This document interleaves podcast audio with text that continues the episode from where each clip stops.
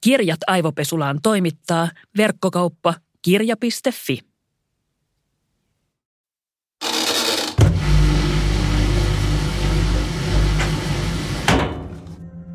Mun kumppani on mua kymmenen vuotta vanhempi. Meidän arjessa se ei näy oikein millään tavalla. Meillä on suht samat piirit, ollaan kiinnostuneita samoista asioista ja syödään samoista rafloista. Mutta sitten on jotain yksittäisiä hetkiä, joissa huomaa, että me ollaan eri sukupolvea. Yksi niistä kävi ilmi, kun me käytiin tämä klassinen Missä olit, kun 9-11 tapahtui keskustelu.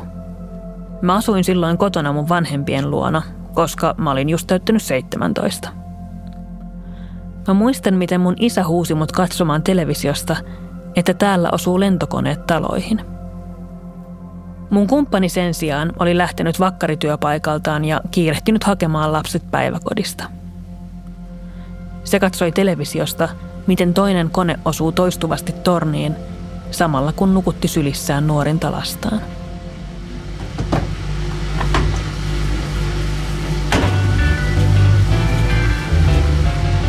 Minä olen Suvi Auvinen ja tänään Aivopesulassa puhutaan sukupolvikokemuksista ja unelmista.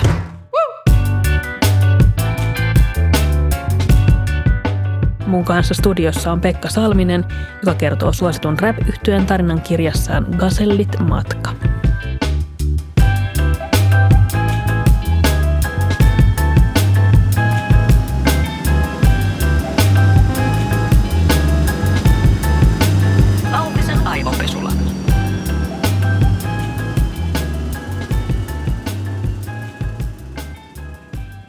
Tervetuloa Aivopesulaan Pekka, vai onko tässä nyt paikalla Päkä vai Pekka? Niin, en mä tiedä enää kumpi, kumpi mä oon, kun mä kadulle lähden, mutta tota, ehkä, ehkä Pekkana puhutaan tänään kuitenkin. Mm. Mikä ero on Päkällä ja Pekalla?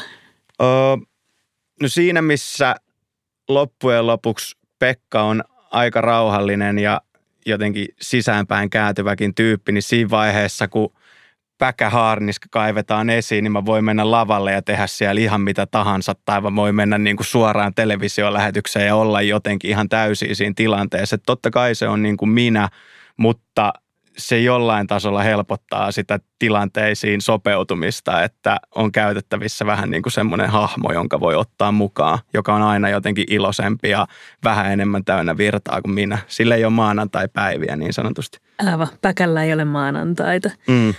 Sä kerrot tästä teidän kirjassa Gasellien matkan. Tässä Gasellien tarinassa sitä läpimurtoa saadaan odotella. Mullakin on pitkä tausta Suomirapin parissa. Mä oon kuunnellut sieltä noin Jonti ja Shakan rata-äänite on ollut itsellä lähellä sydäntä ja sitten on ollut Julma Henrit ja kumppanit aivovuotoa on kuunnellut paljon, mutta Gaselit on ollut mulle vieraampi yhtyö. Mä oon tiennyt, että teette musaa, mutta se ei oikeastaan ehkä tullut niin kuin mun elämään hirveän paljon läpi. Mutta mun kokemus ehkä vastaa sitä kokemusta myös, minkä sä tässä kirjassa tuot esiin teidän Gasellien matkasta. Koska tätä läpimurtoa saadaan odotella ja se ei riipu kovasta työstä tai uhrauksista, että sitä ei vaan niin kuin millään meinaa tulla. Musta tuntuu, että meidän yhteiskunnassa puhutaan kuitenkin unelmien toteuttamisesta ja niihin heittäytymisestä ihan superinnokkaasti. Miksi te jatkoitte, vaikka homma tuntui junnaavan paikoillaan? No ehkä se ajatus siinä on, mikä sen on niin kuin edesauttanut sitä meidän jatkamista, on se, että silloin kun me laitettiin bändi pystyyn, niin unelma ei ensisijaisesti ollut läpimurto, vaan unelma oli pitää hauskaa, hankkia uusia kokemuksia, tehdä hyvää musaa. Et paikallaan junnaaminen, vaikka se nähdään ehkä ongelmallisena, niin se ei välttämättä ole niin kuin paha asia – että tietty sellainen turvallisuus siihen bändiin kuulumisesta ja mitä se antoi itselle, minkälainen identiteetin rakennuspalanen se oli, niin siitä luopuminen olisi ollut huomattavasti suurempi menetys kuin se, että me nyt ei välttämättä oltu valtavassa suosiossa ja sen takia olisi jotenkin vaan niin kuin luovutettu sen homman kanssa. Et ehkä vaan ne niin kuin läpimurtoon ja menestykseen liittyvät odotukset, ne tulee osittain ulkopuolelta, että sitten täällä kentällä on jotenkin musiikkitoimittaja, kun se löytää jonkun uuden jutun, niin se alkaa puhua siitä ensimmäisenä seuraavana isona juttuna. eikä silleen, että hei, mä löysin jotain mielenkiintoista ja ihanalla tavalla keskeneräistä, että tässä on jotain tosi siistiä. Ja me oltiin tosi kesken, me oltiin musiikin tekijänä, niin kuin meidän tuottaja Jussi lukuottamatta ihan aloittelijoita vielä itse silloin. Ja kun meistä alettiin lehdissä kirjoittaa sille, että nämä on nyt mm. nousussa ja näistä saattaa tulla se juttu. Niin. Ja meillä oli vielä läksyä tekemättä tavallaan siinä vaiheessa, mutta sitten ne omatkin odotukset nousee, kun lehdessä lukee tuolla tavalla ja sitten alkaa miettiä, että no nytkö me lyödään läpi, että nytkö se tapahtuu, nytkö yleisö on valmiina, mutta ne biisit ei ollut vielä sitten tavallaan semmoisia, että niillä olisi voinut tavoittaa isompia yleisömassoja. Mm. Teidän ensimmäisiä hittejä on biisi nimeltä Ime huiluu. Ime huiluu päätyi Basson top-listalle. Kerro, miten se päätyi sinne?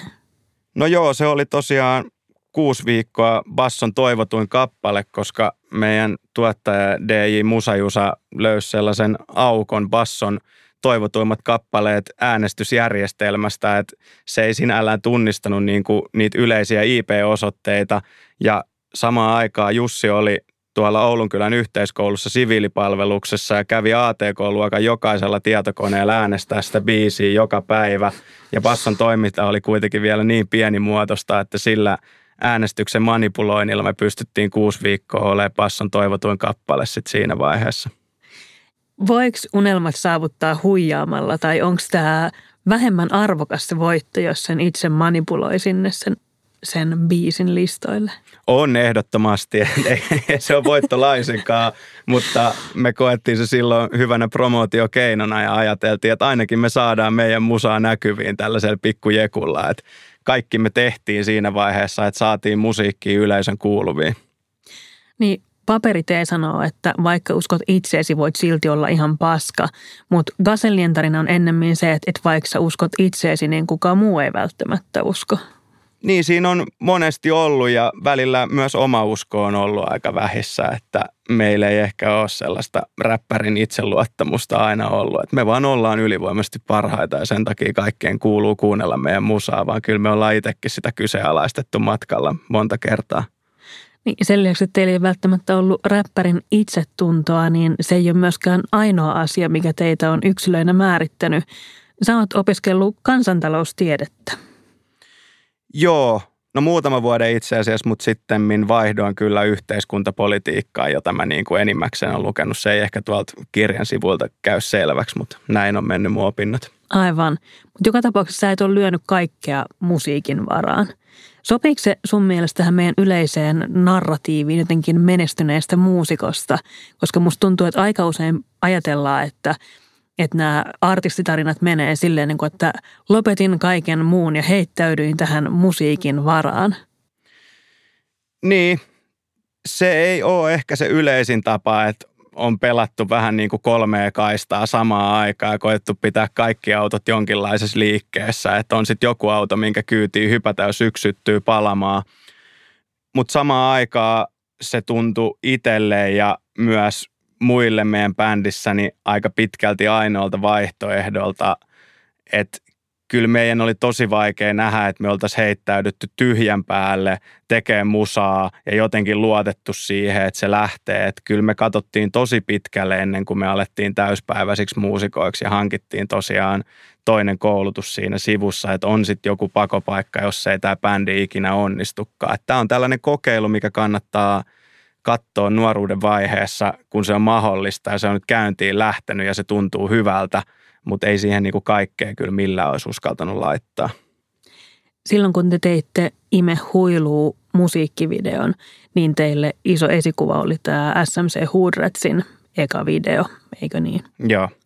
Ja SMC Hoodratshan on aika silleen niillä on niin kuin raffimeininki. Ne on kovia tyyppejä, joilla on niin kuin raffit taustat ja hyvin raffit ainakin nämä lavapersonat tai räppipersonat.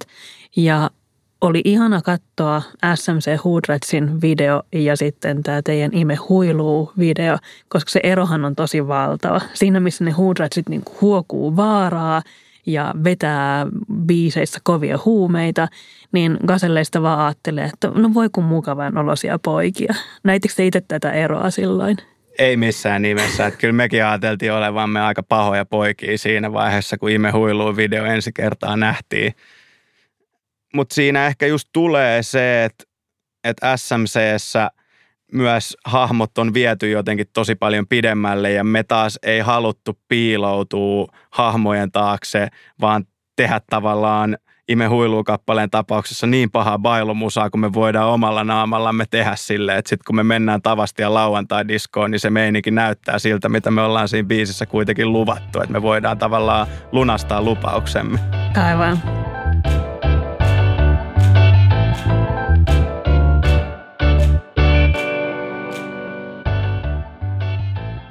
Kaikki rankistelu ja synkistely on kuitenkin usein helpompaa kuin se, että kerrotaan, että elämä on kivaa ja kumppani on hyvä.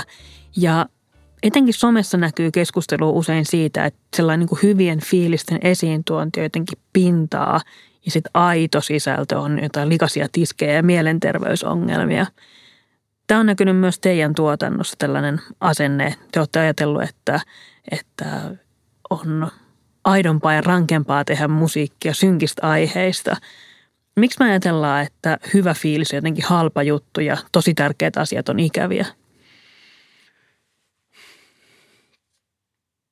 Tähän mulle ei niin kuin mitään selkeää vastausta kyllä ole. Mm. Että mä tunnistan ton tosi vahvasti, että se niin kuin aidon räpin tekeminen negatiivisista aiheista on niin paljon helpompaa. On niin paljon helpompaa puhua selkään puukottaneista ystävistä, kun jotenkin kiittää sitä ystävää, joka on ollut siinä niin kuin 20 vuotta ja sanoa, että vitsi on niin kuin jotenkin hienoa, että me ollaan kasvettu mm. yhdessä ja oltu toistemme tukena, vaan sitten siitä tulee heti semmoista juustosta ja sitten siitä tulee jotenkin jo iskelmää ja sitten me ollaan huolissaan, että ei helvetti, että onko tämä enää niin kuin katuuskottavaa.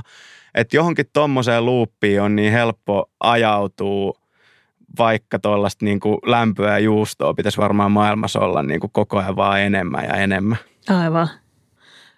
Mä oon mennyt aktivistiskeneen mukaan joskus niin kuin ehkä 19-vuotiaana. Ja musta tuntuu, että siinä on tosi paljon samoja asioita kuin tässä niin kuin räppigeimissä.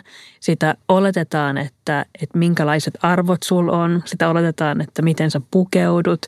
Ja esimerkiksi mä huomasin, että, että siinä missä jossain anarkisti- ja aktivistipiireissä ajateltiin, että joku henkilökohtainen vapaus on super tärkeää ja se, että sä saat ilmasta itseäsi niin kuin sä haluat, esimerkiksi pukeutumalla, niin on super tärkeää. Mutta sitten jos sä naisena meet korkokengät jalassa sinne, niin kaikki katsoo kyllä ihan vitun pitkään. Miltä sinusta tuntuu, onko tuolla räppiskenessä sitä, että, että sitä sitten alkaa toteuttaa just muiden oletuksia siitä, että mitä pitäisi sanoa ja miltä pitäisi näyttää – No musta tuntuu, että tässäkin suhteessa ollaan menty tosi paljon eteenpäin kymmenes vuodessa, mutta kyllä mä ajattelen, että me ollaan kasvettu vielä, niin kuin aikaisemmin sanoin, meidän ensimmäinen EP oli sellainen pastissi jotenkin meitä vanhempien tyyppien tekemisistä. Siinä oli niin kuin tosi vahvat vaikutteet ja meidän niin kuin suurin toive oli tietyllä tapaa saada se hyväksyntä niiltä vanhemmilta tekijöiltä, joten me sitten ajateltiin, että se ehkä onnistuu sillä, että me tehdään aika samankuulosta musiikkia. Mutta sitten me jotenkin aika nopeasti myös huomattiin, että ei se sitten niinku johda mihinkään, jos me koitetaan kuulostaa samalta kuin mitä muut on jo tehnyt. Että ne ei ikinä ollut siitä sit niin fiiliksissä, koska ne oli vähän silleen, että no, tämä nyt on vähän tätä juttua, mitä mä tein joskus kolme vuotta sitten, että onko tässä nyt mitään. Ja toisaalta sitten yleisökään ei ollut kauhean kiinnostunut kuuntelemaan uudestaan sitä samaa juttua, mikä oli jo tehty ja pikkuhiljaa piti alkaa rohkeammin myös ottaa niitä askelia siitä ulospäin. Mutta on me monta kertaa niin kuin jouduttu sitä miettimään, että onko meidän niin kuin joku rap-uskottavuus, ollaanko me nyt unohdettu se, mistä me tullaan, jos me tehdään tämmöisiä juttuja, mitkä ei perinteisesti ole kuulunut vaikka sellaisen musiikin kaanoniin, mitä Mons-levyyhtiöltä on tullut. Kuinka paljon tuollainen vahvaan alakulttuuriin kuuluminen sitten alkaa ehkä rajoittaa sitä, mitä itse tekee. Miten voi löytää sen oman äänen, kun on jonkun tosi vahva ja hallitsevan alakulttuurin sisällä? Mä uskon, että se voi joitakin tekijöitä rajoittaa oikeasti aika paljonkin ja on varmaan rajoittanut meitäkin jossain silloin alkuvaiheessa, mutta sitten samaan aikaan me ei oltu ihan kauhean syvällä siinä kulttuurissa sisällä. Me ei niin kuin hengattu siellä skeneessä muuten kuin keikoilla, mutta meillä on aina ollut niin kuin oma studio ja me ollaan tehty nelistään sitä musiikkia, eikä sitä ole soitettu niin kuin tekovaiheessa muille tekijöille tai luuhattu samoilla studioilla niiden kanssa jotenkin koko ajan vaihettu ajatuksia siitä, että mitä sen musan pitää olla, jolloin me ollaan sitä aika vapaasti voitu niin kuin nelisteen miettiä, että mitä me tehdään ja sitten vasta julkaisuhetkellä on niin kuin ahdistuttu siitä, että mitähän muut tästä miettii. Miten sä ajattelet, että niin missä sitten tunnistaa, että nyt olen löytänyt oman ääneni? Mikä se oma ääni edes on? Miten sen voi tunnistaa? En mä tiedä.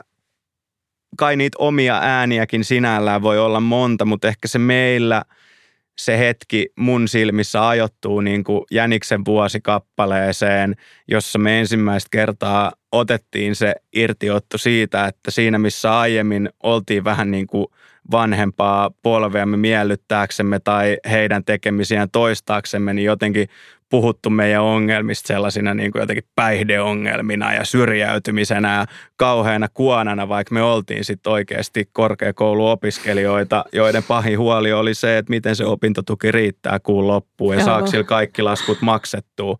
Ja Jäniksen vuosibiisissä me sitten viimein tajuttiin, että ehkä meidän kannattaa puhua tästä ongelmasta, kun tämä on se, mikä meitä oikeasti mietityttää.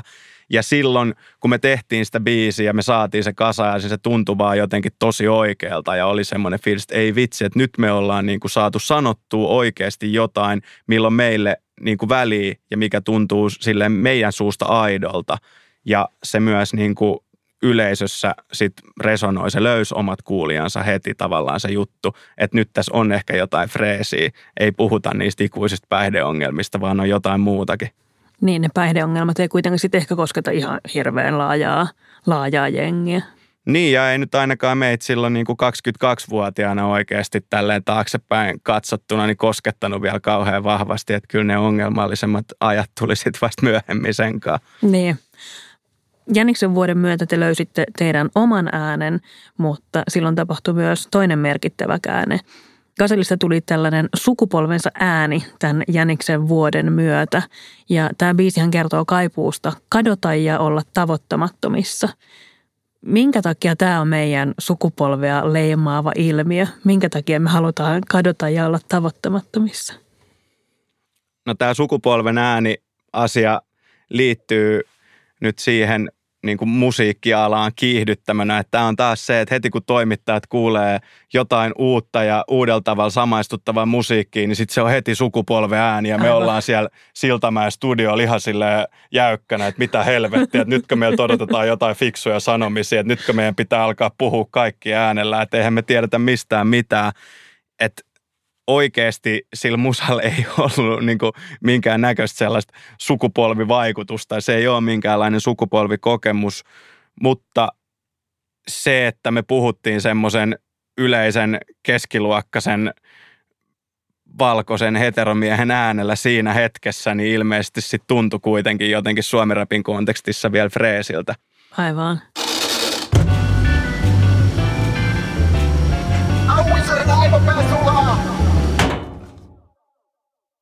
Tätä puhetta sukupolvistahan on myös kritisoitu tosi paljon. Tai että se olisi niin harhaan johtavaa, että me markkinoidaan tällaisia sukupolvi-identiteettejä ja rakennetaan mielikuvia siitä, että millainen käytös on millekin sukupolvelle nyt tyypillistä. Ja ehkä kyse on enemmän ikäluokista tai just jossain niin kuin sosioekonomista luokista tai mistä ikinä.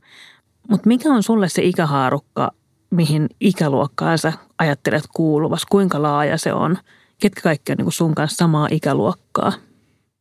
No mä ajattelen ehkä sellaista jotain vuosikymmentä, jonka keskellä mä suunnilleen oon. Että jos mä oon syntynyt 89, niin sitten sellainen niin kuin 84, 85 viiva sitten joku 93, 94 on niin kuin se, joidenkaan mä niin kuin samaistun niihin ajallisiin kokemuksiin tosi vahvasti, että niiden kanssa ollaan nähty ne samat TV-ohjelmat ja koettu ne samat MM-kullat ja muut.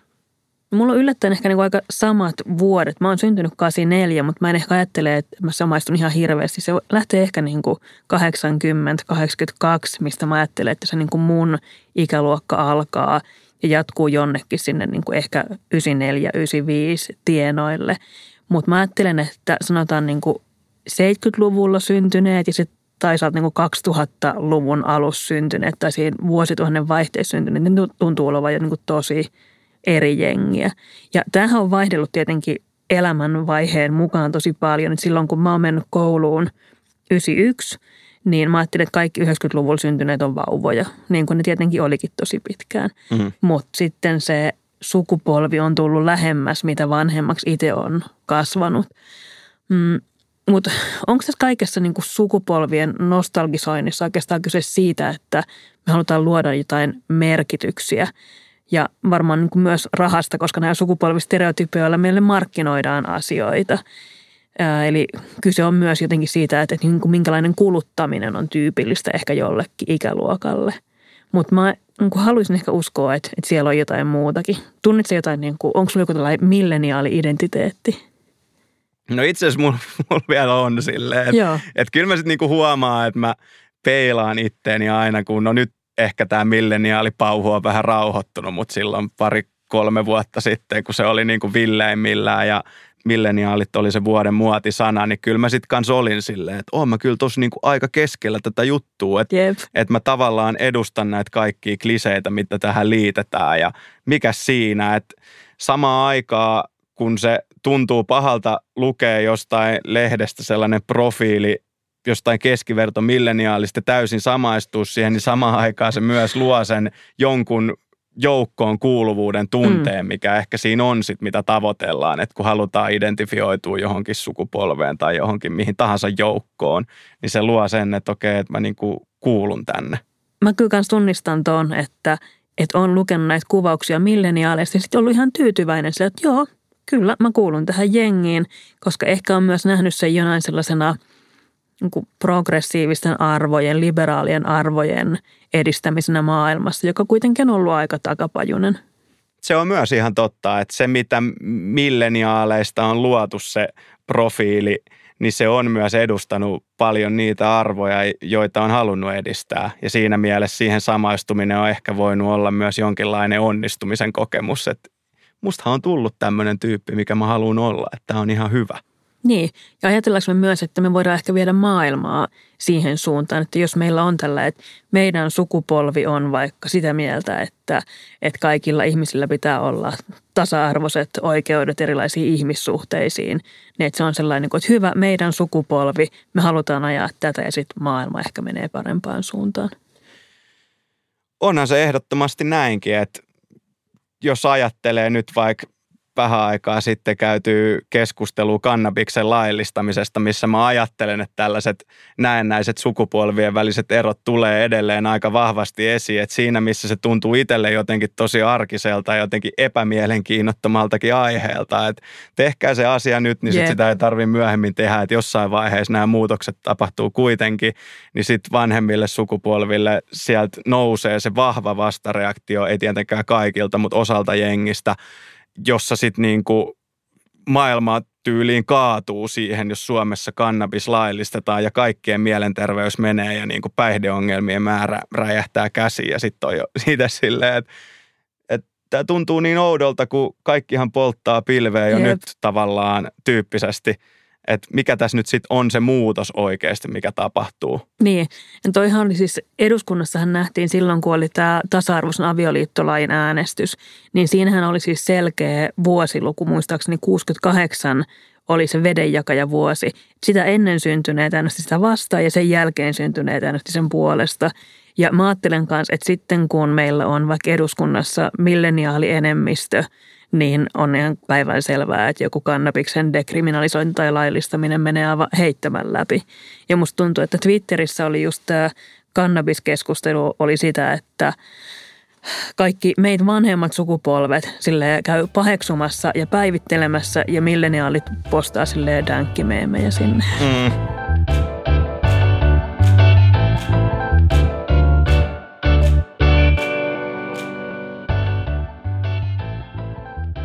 Yksi asia, joka on myös niin kuin merkittävä sukupolvikokemus, on just niin kuin meidän sukupolven muuttunut suhde alkoholiin.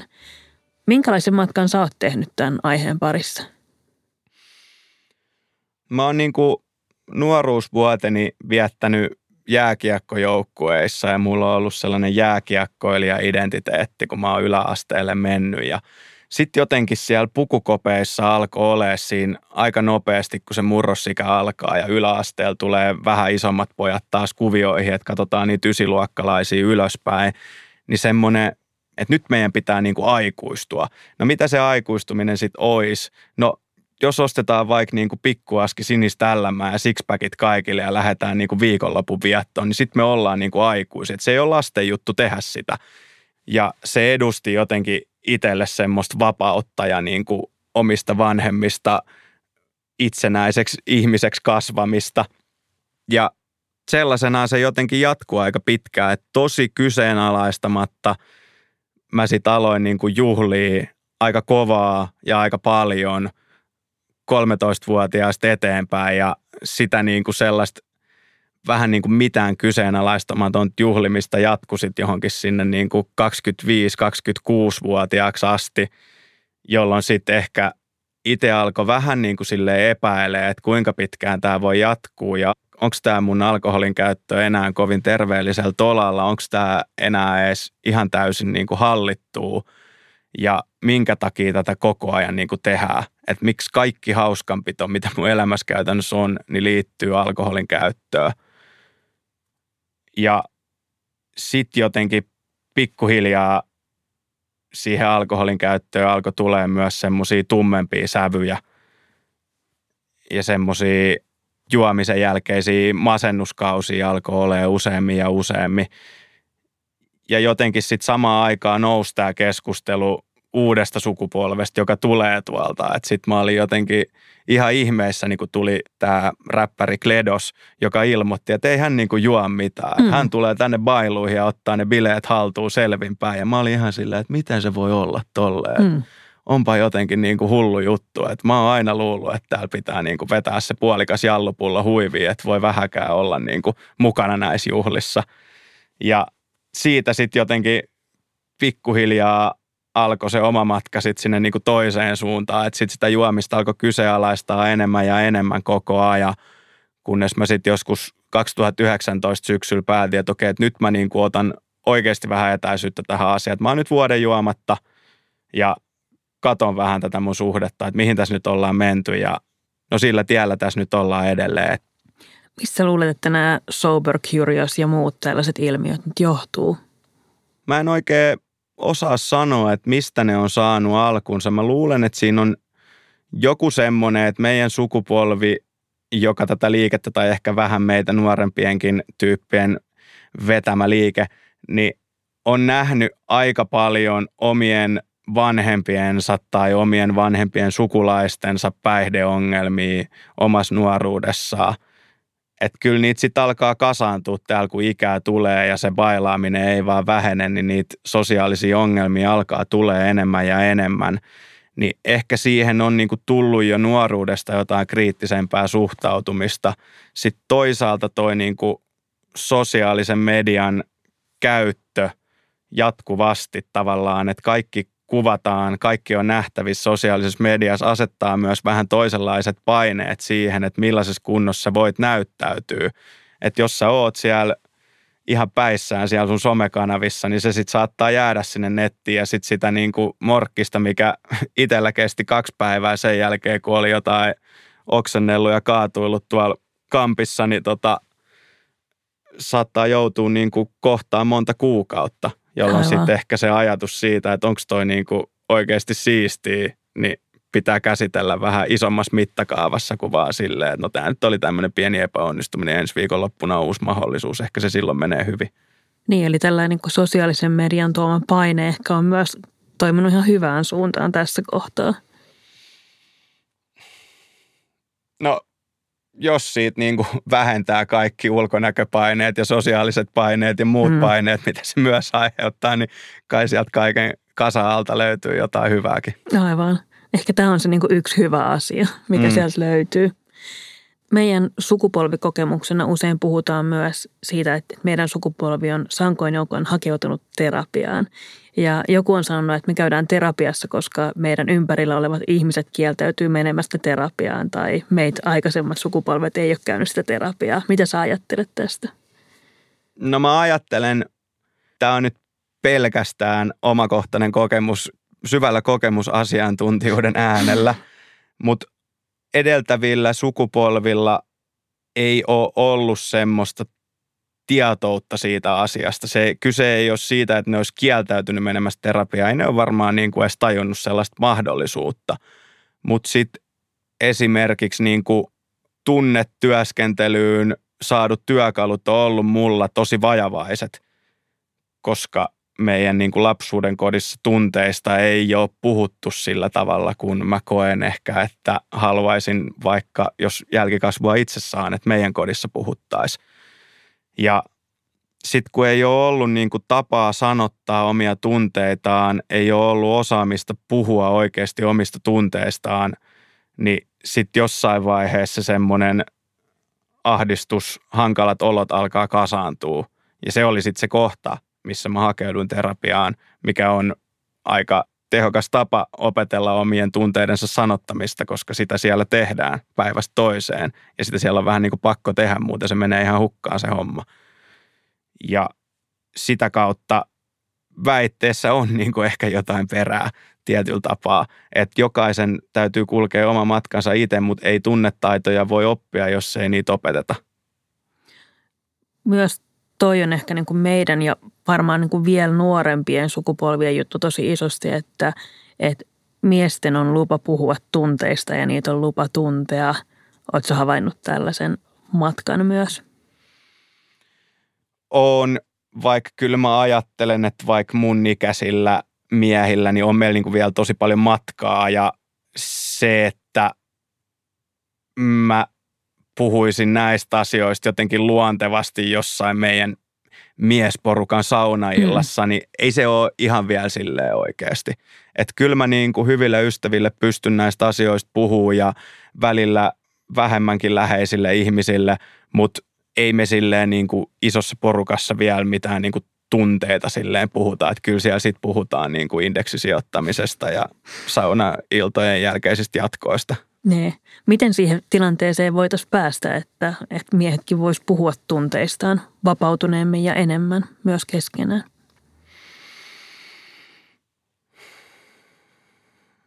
No kyllä mä ajattelen, että me ollaan matkalla.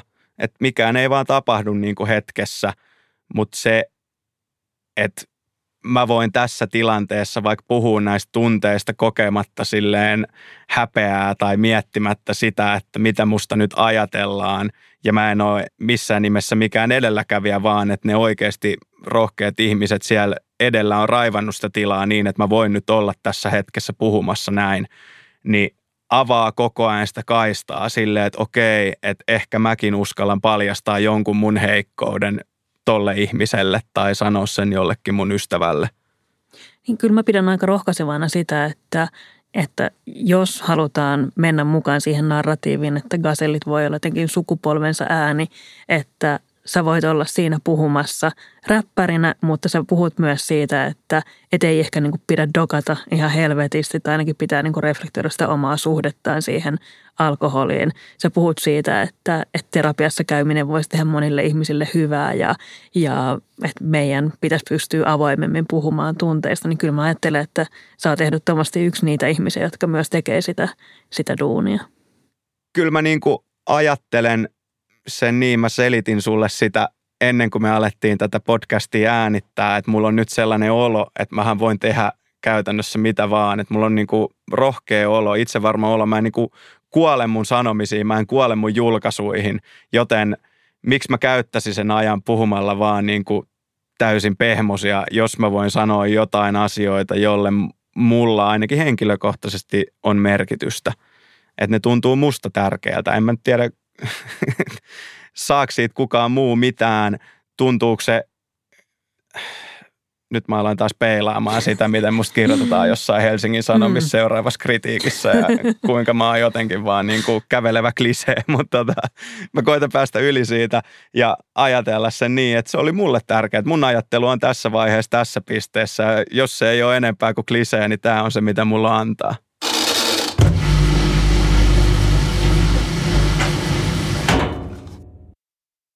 Sä olet nyt ollut Pekka täällä Suvi Hauvisen aivopesulassa ja mä ajatellaan täällä aivopesusta, että se ei ole negatiivinen ilmiö, vaan että kaikkien meidän ajattelu vaatii jotain huuhtelua ja ravistelua aina toisinaan.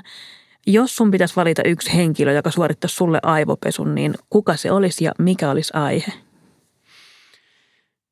No tämä itse asiassa liittyy nyt, sivutaan tästä muutama kysymys tehokkaasti taaksepäin, kun on puhuttu vähän niin kuin ikääntymisestä ja toisaalta innostumisesta, niin nyt kun on vietetty Ismo Alangon 60-vuotis juhlavuotta ja mä oon jotenkin paljon nyt sitten päätynyt katsoa Ismo Alanko-dokumentteja ja lukee Ismo Alanko-aiheisia lehtijuttuja ja sitten aina kun mä luen niitä, niin mä mietin vaan, että onpa jotenkin siisti meininki sen kummemmin pysähtymättä, mutta sitten yksi päivä mä jotenkin pysähdyin ajattelemaan, että mikä siinä on sitten niin viehättävää, niin ehkä se, mikä mua kiehtoo, on se, että Ismo Alanko on nyt 60-vuotias ja aina kun se puhuu sen omista tekemisistä, niin mä vilpittömästi uskon, että se on edelleen tosi innoissaan niistä jutuista. Se on edelleen tosi innoissaan, kun se pääsee yksin työhuoneelle tekemään musaa. Ja näin jotenkin 30 vuotta nuorempana mä toivoisin, että mä saisin pidettyä ton saman – asenteen itselleni, että mä samaistun tosi vahvasti siihen innostumisen tunteeseen, mutta mua on jotenkin aina vähän vainannut se pelko siitä, että vanhetessa se liekki jotenkin haalenee siitä. Ja mä toivon, että niin ei käy. Ja Ismo Alanko voisi aivopestä mut siihen, että se innostus pysyisi läpi mun elämän. Kiitos Pekka Salminen. Kiitos.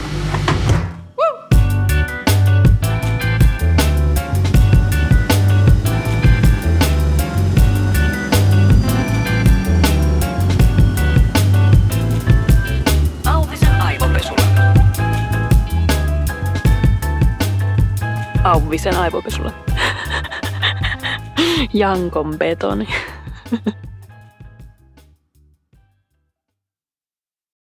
Kirjat aivopesulaan toimittaa verkkokauppa kirja.fi.